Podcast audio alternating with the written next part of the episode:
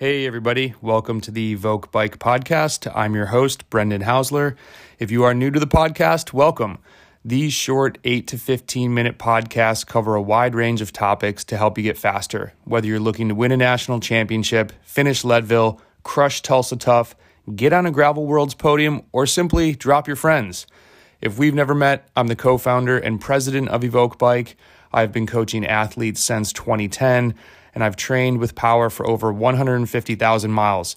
I've also won three Masters national championships, but I'm mostly proud of my nearly 100 Pro 1 podiums simply because it shows my consistency in the game and my hunger to get better for not only myself, but the Evoke community, which includes you.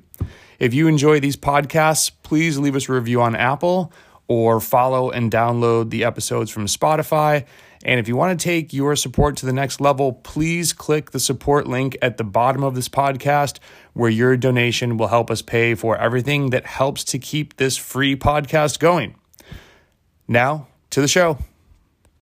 Hey, everybody, Nashville, day two, crit life, back at it. It's really more of a circuit race. So I want to set the scene of the race. I want to then really fast forward pretty quickly towards the end. There's a lot of bits and pieces that happen in a race, but a lot of times it boils down to one crucial time, and we'll talk about that. And then we'll look forward a little bit. So we got done with the race on Saturday, ended up being about 60 miles, rode back. I I feel like I ate a little bit too much the night before, and part of it was just catching up with friends. It was more of like a party vibe. Definitely not drinking alcohol. Definitely not eating bad food. Just eating more. Like, more, oh, I should have another taco because it's carbs and rice. And so I was a little. That was on Friday night for the race on Saturday. So Saturday I was a little more trying to think of fueling as okay. I want to get in some really quality protein through some beans. I want to, and uh, I think we had some chicken that night. And then I want to have more carbs for sure and try and get them in well before I go to bed so I'm fully digested. That's kind of one thing I've really been focusing on, even in day to day life, of trying to eat at least two hours before I go to sleep. It just helps with better sleep for me. So, stayed on that, had a great night's sleep, woke up the next day oatmeal for breakfast, ha- made some more rice. Uh, felt felt pretty good. I was wondering how I would feel after the TT. It's not really a TT effort on that course. It's very anaerobic, as we talked about in the last podcast. But was feeling good. Took a quick little nap around ten thirty and got ready to ride over.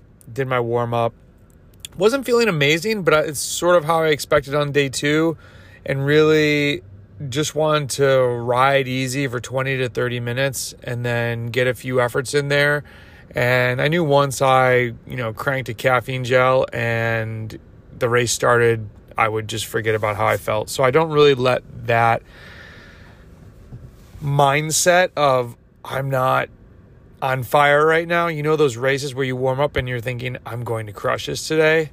Sometimes you're not going to feel that, and I just don't want to psych myself out. And I also try to remind myself, hey, everybody else raced yesterday, so unless you're 30 or younger and super recovery speed, uh, we're all feeling this way. So, a lot of lot of racers in the P123. I want to say 35 to 40, and so not a huge event, but definitely a solid number for a local crit if you're not from the US. And some, you know, the fast guys were there again Corey Lockwood, Cooper Johnson, Jonathan Jacob. There was a swarm of Hattie B's people, swarm of Nashville local. Um, the guy who came in second the day before was there, Trey Shepard. I'm unfamiliar with this Pinnacle Velo, but they had, I believe, some good results on Saturday, and they had a few people in the top 10 in this race. Um, and then a handful of others. So it was Taylor Herron was there again from Mark Spensdorf, and the course is really more of a circuit race. So if you're unfamiliar with it, we'll quickly run through it. Whereas the other one was one sharp, aggressive I don't want to call it a climb, but 30 to 40 second effort, depending on where you started to rip it from. And then like a t- tailing sort of downhill on the last one back to the bottom of the climb.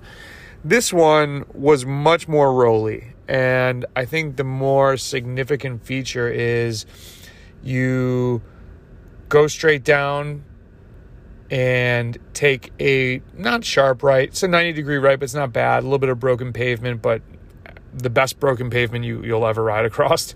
Um, you go up a little kicker and then down and it sweeps around to the left and then it starts to climb up to the right and you take a right hand turn.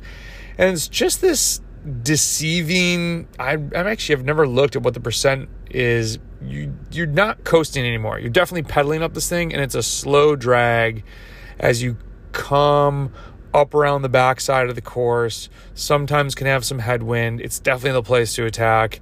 Then it sort of pitches up goes down and you're swinging around at a fast speed towards the finish where there's a little roller. It's like a big ring maybe like stomp, stomp, stomp, stomp, stomp, and you're at the top of it, and then it's a slight downhill into the finish. So if you're in the group together, it's not it's not a climb at the finish, but it's just this undulation that takes away speed.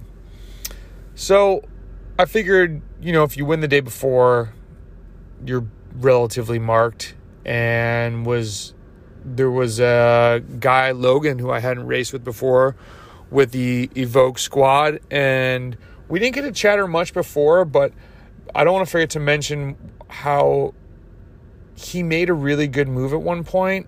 I was sitting in the group, kind of looking around. A couple guys went up the road, wasn't too concerned with them, and he took off. And I was like, hell yeah, this dude's being active. A lot of times, Cat 3s just sit in until they get dropped. And after the race, I said, hey man, it was awesome to see you mix it up. And I think his response is such a good gem to so many of us that he said, I've come to these races sometimes and I just, I know I end with something left in the tank. Or like you have something in the tank, but you just, there's one moment where you get dropped and it's like, man, I never really rolled the dice. He said, I just, I looked over the road and I figured, screw it. And he went for it. And so that's the kind of mentality I think you really want to have as you're a cat three and figuring things out and trying to just, just go race, you know, especially if he's, if you're racing on a team and your teammate is someone who is marked or more well known, that is such an advantage for you because they're not watching you. They're looking for your teammate who's more accomplished. So that's some of the best results I had early on as Cat 1 was when no one knew who I was. And it was just, I was some random dude in a Mount Bora kit. And that's, you can be sneaky. So use that to your advantage when you are new. Don't be shy and sheepish. Um, and actually, uh, hopefully, I'll remember talk. This is one reason why I didn't want to let Jonathan Jacob up the road because he has been around the block. He's a crafty bike racer. I knew he had raced in the Masters race before, but in the back of my mind, I know that um, you don't want to let him away. So we're going round and round in these big circles. The typical couple people go up the road, getting a couple moves attack a few times. Overall, we'll talk about the overall. It was it was fast. It wasn't as fast as the day before because there's more aggressive, more rolling climbing here. We averaged 25.8. The day before was 27 miles an hour. Power normalized was higher. It was 404 today. It was only 344 average, but 23% of that 57 minute race was anaerobic only 8% was VO2 max. I had more uh, coasting, which was good. You want more, the more coasting and chilling you can do, the better. Um, but it was still about around 11 to 13% of endurance, tempo, and threshold. So, as people always ask me to, uh, intensity factor was 0.99 and almost just shy of 1200 kjs and 92 tss in that 56 57 minutes. It was 56 56 25 mile race. So we're going round and round and i don't really ever look at my head unit. And i put in a couple digs on the backside probably 10 minutes in just to see who would respond who's feeling good who's not feeling good nothing that would ride myself out of the race. And I also was doing that because there's a few other people there that are aggressive. And if we can get a split of any kind, I know you can get away on that course. And so we weren't able to do that. There was some welding together to some extent. And I was bringing up the head unit because I remember looking down briefly as we were coming up the backside. And I noticed we were about 23 minutes into the race. And I was thinking this was going to be about an hour. I'm like, oh, man, that was a fast 25 minutes. You know, really, while uh, and this is not a diss i've never raced with logan so i don't know him well enough i know that he's probably not going to be at the pointy end when things go down so for all intensive purposes i'm more racing by myself that's not a diss at all it's just if you're a cat 3 in a 1 2 3 race with enough 1 2s at some point you most likely aren't a factor um, until you keep training and racing and get stronger and that's the fun part of this journey so I was really trying to. I've talked about this in which race was this? Oh, it was in the North Carolina State Road Race last year. If I just attack and it's just me attacking, and if this is your first time listening to the podcast, you're like, wow, this guy sounds super braggadocious. This is just reality. If you haven't raced with me, then yeah, I'll probably sound like a tool. But if I attack, a lot of people follow me. It's not a good tactical move at this point. Whereas if you are a noob, to the one, two, three race and you attack, people probably won't chase you because they don't know you and they're like, eh, who is that? We'll let them go because you, you can't chase everything.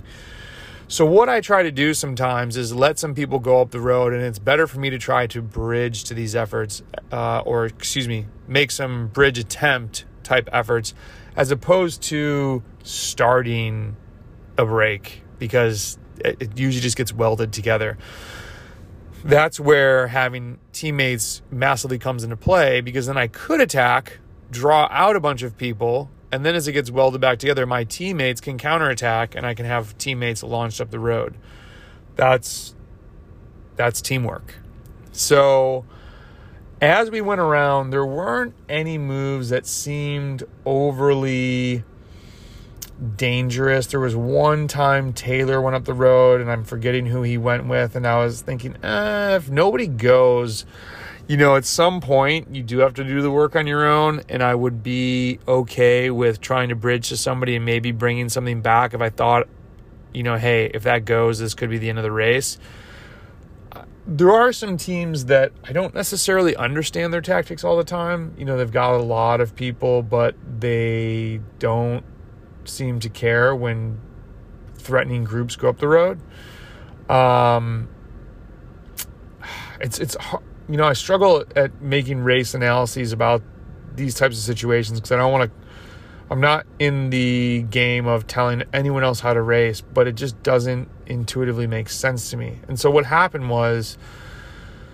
I can't remember if it was Jonathan or Cooper that went up the road and then the other person, either Jonathan or Cooper, followed them. And I'm like, okay, don't love that. And I'm looking around to see who's to like try to bridge over to this. And maybe I can jump on a wheel. And out of nowhere, Corey Lockwood goes. And I was like, I actually said, oh, shit that's three people I do not want up the road. And I'm thinking that, okay, everyone else is thinking the same thing. Someone's going to go. And nobody, nobody closed that down. No one wanted to shut it down. And I'm thinking, okay, well, they're going to look to me to do it, I'm not going to drag everybody up there. I'm going to have to try and bridge to that at some point. But the problem is, if we're not going fast enough, I won't be able to bridge because it's a former national TT champ, a kid who's just been racing in Europe, and Jonathan, who's crafty as hell. He's been doing this a long time. So I'm riding and I'm trying to get other people to ride with me, and they sort of are, but then there's like talking amongst them, and they're not. And one guy's telling me, dude, I'm smoked. And I guess after the race, he didn't realize people were up the road, he said, which to me doesn't make sense because we could almost see them. And he actually didn't finish that poorly in the race. So I'm like, okay, you've lost trust points with me for sure on that one. Like, some people just I don't think they understand that in the cycling community, we all race with each other over and over and over again. So if you do silly things and make up BS stories in the middle of a race, why would I ever help you in a race? You know, it's, it, I don't, we all are coming back around again. It's like, it's like you go through the buffet line, you steal somebody's biscuit. The next time, they're going to make sure there's not a biscuit for you. And so, you know, just, I don't know. It's a bad analogy. I think I'm just hungry in the car. I'm tired of being in the car here in Somerville. But, anyways, so we get to the point of the course where I'm thinking it's do or die at this point. You know, these guys are getting up the road, and I just come around the corner onto the false flat in the second wheel, throwing a dig. Nothing crazy. It was like 500 watts for a couple minutes because you can't go max blaster or you won't be able to keep pedaling afterwards. And I get a little gap, and I'm thinking, well, I don't care if somebody, this is what I need. I need a gap. If somebody bridges up to me, that's fine, but I need to chase these dudes down. And I get up over that backside hump, come down through the start finish. I can see those three. I'm like, this is now is when I have to just light a match and get across to them. So within a lap, I caught them. And at that point, we had left everybody else behind. Um, they weren't even really a threat, but I was still thinking we don't want anybody to come back. So I work with them. Jonathan's working. We're all kind of working, and there's this all happened with at six laps to go. So I'm like, man, this is getting down to the wire. I caught them with four laps to go. And then with three laps to go, I attacked on the backside and to the point where I thought we might get away from Corey or Jonathan, and I would love to ride away with Cooper in my head. And all all four of us stayed together, but then we all kept working together. And I was thinking, you know, do I try to light a massive match on that backside and get away solo? But I know all three of them because of how they race, they're aggressive. They're going to chase. They're going to work together because they're smart enough to know that the three of them together are stronger than me by myself from where that uphill portion is until the finish line. Whereas if I was racing against some people that I know aren't the most intellectual bike racers, if they get gapped, I know that they automatically look to the other person. It's like, well, I'm not chasing it down. You got to chase it down. And that's when nobody chases it down and you stay away. But smart bike racers know, oh crap, this guy just got a gap on us. We need to work together or the race is over because all of them were racing for the win. So I'm like, ah, man, I don't know. If I do attack, I would have to get a gap with somebody, but still, it's then two on two. And then what happens if I attack and the three of them catch me and then the guy in the third position counterattacks me? This just, you, you're playing through these scenarios in your head. That just does not seem like a great opportunity. Now, I probably I know I can outsprint Jonathan Jacob because he raced before. He's not looking super strong, and I think I could out. I don't know actually, Jonathan. Can I out sprint you all the time? Maybe I don't know. He dropped me at Masters Nats one year on a climb. I was very confident. I was like, I'm, I'm going to play that card. Corey Lockwood, that day, I'm pretty sure I could have won in a sprint. Just the way the hill, the climb, I was feeling good. Cooper, I don't know him that well, and and the thing with these young guys is they're always getting better. It's like you can go race somebody and you're like, "Ooh, okay, I got this guy." Then the next year you're like, "Ooh, they're definitely getting faster." Then the next year they're like kind of beating you, and then you're like, "Oh, damn, okay, yeah, they're really good." I didn't know where I stacked up against him in the sprint, and the other thing was whenever I would attack, he was one of the first guys to be able to respond, so I know he's got some kick. So I'm like, well, being able to go me versus him is a much better chance than trying to attack and get caught and maybe I get countered and I get fourth. And I'm like, eh, I think the sprint is the card to play. And then I'm thinking I might have to lead this out because, well, when in doubt, lead out. And I was thinking if we were coming down that hill fast enough, I was going to lead out over that hill and hopefully be able to take the win. Now, as we're going around, I think I made an error in that Jonathan's pedaling at a consistent pace. Corey gets in there and takes a turn. I think Cooper takes a turn. I'm really not wanting anyone to get back to this group. I wasn't sure how much cat and mouse there would be to play. And we're on the last lap, and Corey like slides out of the pace line and is like fiddling, like messing with his seat post in the back, and previously in the race, his seat post had fallen down. So I'm like, man, is he is something wrong with his bike? So I just like pushed the pace a little bit to see, and we all stay together, but that allowed Corey to get in the back, and Cooper is just in front of him. So now I'm second wheel, and I was like, that was a bad move. I should have sat up when he sat up and let him let me see what he's doing. I think I got played. And that was a good move. And you know, to be honest with you, I let my previous emotions of it was just the three of them. I thought the race could have been over. I felt lucky that I had been able to bridge up there. So now I'm thinking, let's just get to the finish line. You know, two laps ago, I was stuck in a blob of people who weren't going to race for the win. And that I needed to put out of my mind and I needed to be focused on it's one on one on one on one. And instead, I was thinking it was one on one on one. And now here I am. So I was being too excited. I needed to slow down a second. That was an error. And so we're coming down the hill before the little rise and I'm looking back, I'm looking back, I'm looking back. Jonathan's setting like a pretty normal pace where I, he's basically signaling like, "Yo, I'm not in the sprint. I'm just gonna get us towards the finish, and you guys can duke it out." So I'm thinking, okay, this is playing into my. I'm gonna lead this out. I'm gonna. They're not gonna be able to come around me, and I'm looking back. I'm looking back, and as I look back, I see Corey Lockwood winding it up down this hill, full gas so the choice is instantly do I let Cooper, who can see this happening, jump on that wheel or do I jump on the wheel? If Cooper does not jump on the wheel, the race is over and we're not going to catch Corey. If I jump on the wheel, Cooper's going to jump on my wheel and then it's Corey, me, Cooper. And it comes down to okay, I can beat Corey because I'm going to be able to close that gap. I'm confident in that. I don't know. I'm going to basically be leading Cooper out, but can he come around me? I've decided instantly I wanted to play that card as opposed to possibly letting Corey just get away. And in hindsight, in thinking back, you know, Cooper had been on the wheel of me a bunch of times. Maybe he would have got on Corey. But at the same time, Corey was going so fast. If Cooper hesitates just a second and then he jumps and then I jump, there's such a gap that Cooper's going to come flying past me. I'm still going to be doing the thousand watts to close the gap to him. Now I got to come around him, and I'm I'm not leading it out now. Now I have to beat him by a whole bike length. So I think closing the gap to Corey was the right move. I actually didn't look. What am I doing here? I'm doing like a thousand watts to get behind him. Let me see here if I can zoom in on this quickly without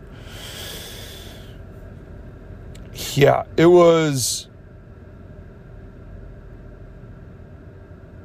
a surge of 10 seconds at 1000 watts, uh, excuse me, 935 watts into 15 seconds at 730 and then I decide we're coming right up on the um, actually, excuse me, that's right before the climb. Is that right? Oh no, no, no. Okay, sorry. I had a, there was another line there that was confusing me on the elevation, and then my attack past Corey was another quick six seconds at a thousand, and then finishing the sprint at mm, 770 for 12 seconds. So all in all, as this is happening, I come up the climb it's a 36 second, 835 watt average. I come past Corey, and the road slightly turns to the right as it dips down towards the finish line. But as you approach the finish line, it sort of turns to the left. I made the error in that I went past Corey and I was coming around the right side, which at that point in time is the fastest way, but I should have been sprinting all the way to the left side of the road as I got to the middle of the road, I'm thinking, damn it, I need to be farther left. And I didn't know exactly where Cooper was. And I played this, I tried to play it over my head. I like looked down, like you're just, I'm obviously 30, 35 seconds at 840. I'm like going full gas. I don't, I'm not going to turn my head completely. Like I'm looking down the road, sprinting as hard as I can. And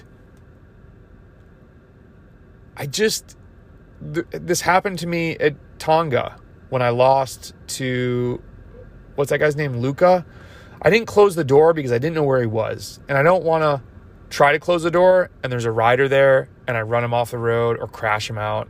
It would just be like, what a horrible way to finish a bike race. And so I'm in the middle of the road and I'm like, damn it, I need to be more left.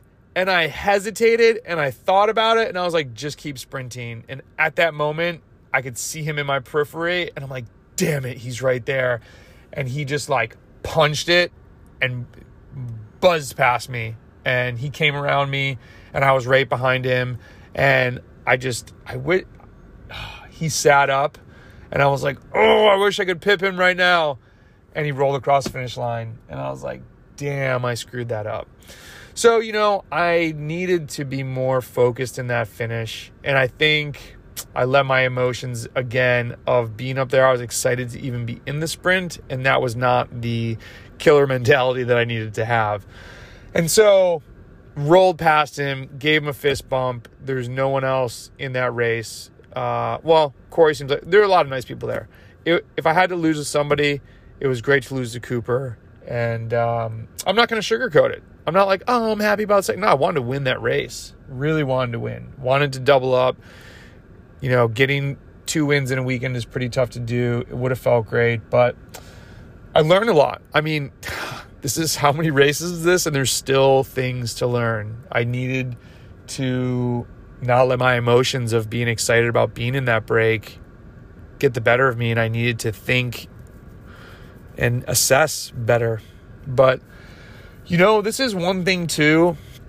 The race brain, it it does take a little coming back each season. And so it's good to do some of these early races and put yourself in these scenarios and think about them. And I was talking about this in another podcast. This is one thing that you can do if you haven't watched a lot of pro races. It's not that you should be even retrospectively looking back on your own races because the same exact scenario is going to happen. But I think it's just how you think and frame and assess other riders is really important to the same effect, if you watch a pro race, watch how who looks tired, who looks energetic, what do those guys do?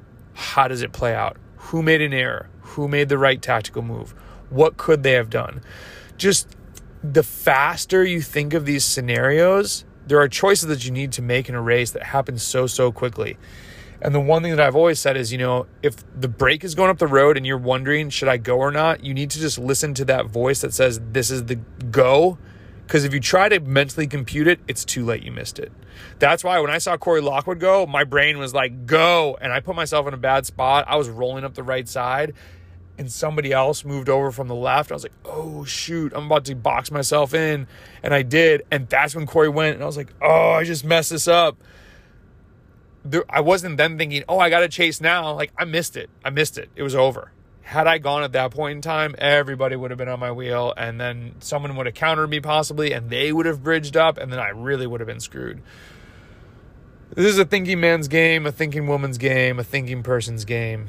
And so I'm pumped to be on the podium with those guys. Cooper, coming for you. He's actually going to Europe, so we're going to do a podcast when he gets back. But if he's back in the States and racing, damn, if he has teammates, that'll be trouble. But yeah, really nice dude. Hit him up on Instagram. Super fun weekend. Went back, ate some more rice, ate a piece of pizza. It was amazing. And back in Somerville, this is my last day here. Just did some heat training, got waxed tried to get out early. We are moving. We joked as pack as if we're never coming back because hopefully we never are. And I'm heading east to North Carolina to squat at my sister's house for a little bit. So, on the road, excited to get some Wi Fi, some cell service. Somerville, it's been real. Everybody, wish you the best of luck with your racing, your training. If I missed anything in these recaps, let me know. Um, I'm really trying to break the race down in ways that can help you get better at your race rather than just talking about my Watson race. So if I'm not doing a good job at that, definitely tell me. I noticed a bunch of you started leaving reviews on Spotify. Thank you so much. If you're listening on Spotify, please take two seconds to do that for us. It lets the algos know that we are a relevant and worthwhile podcast to listen to. If you need anything, hit us up. We'll talk to you soon.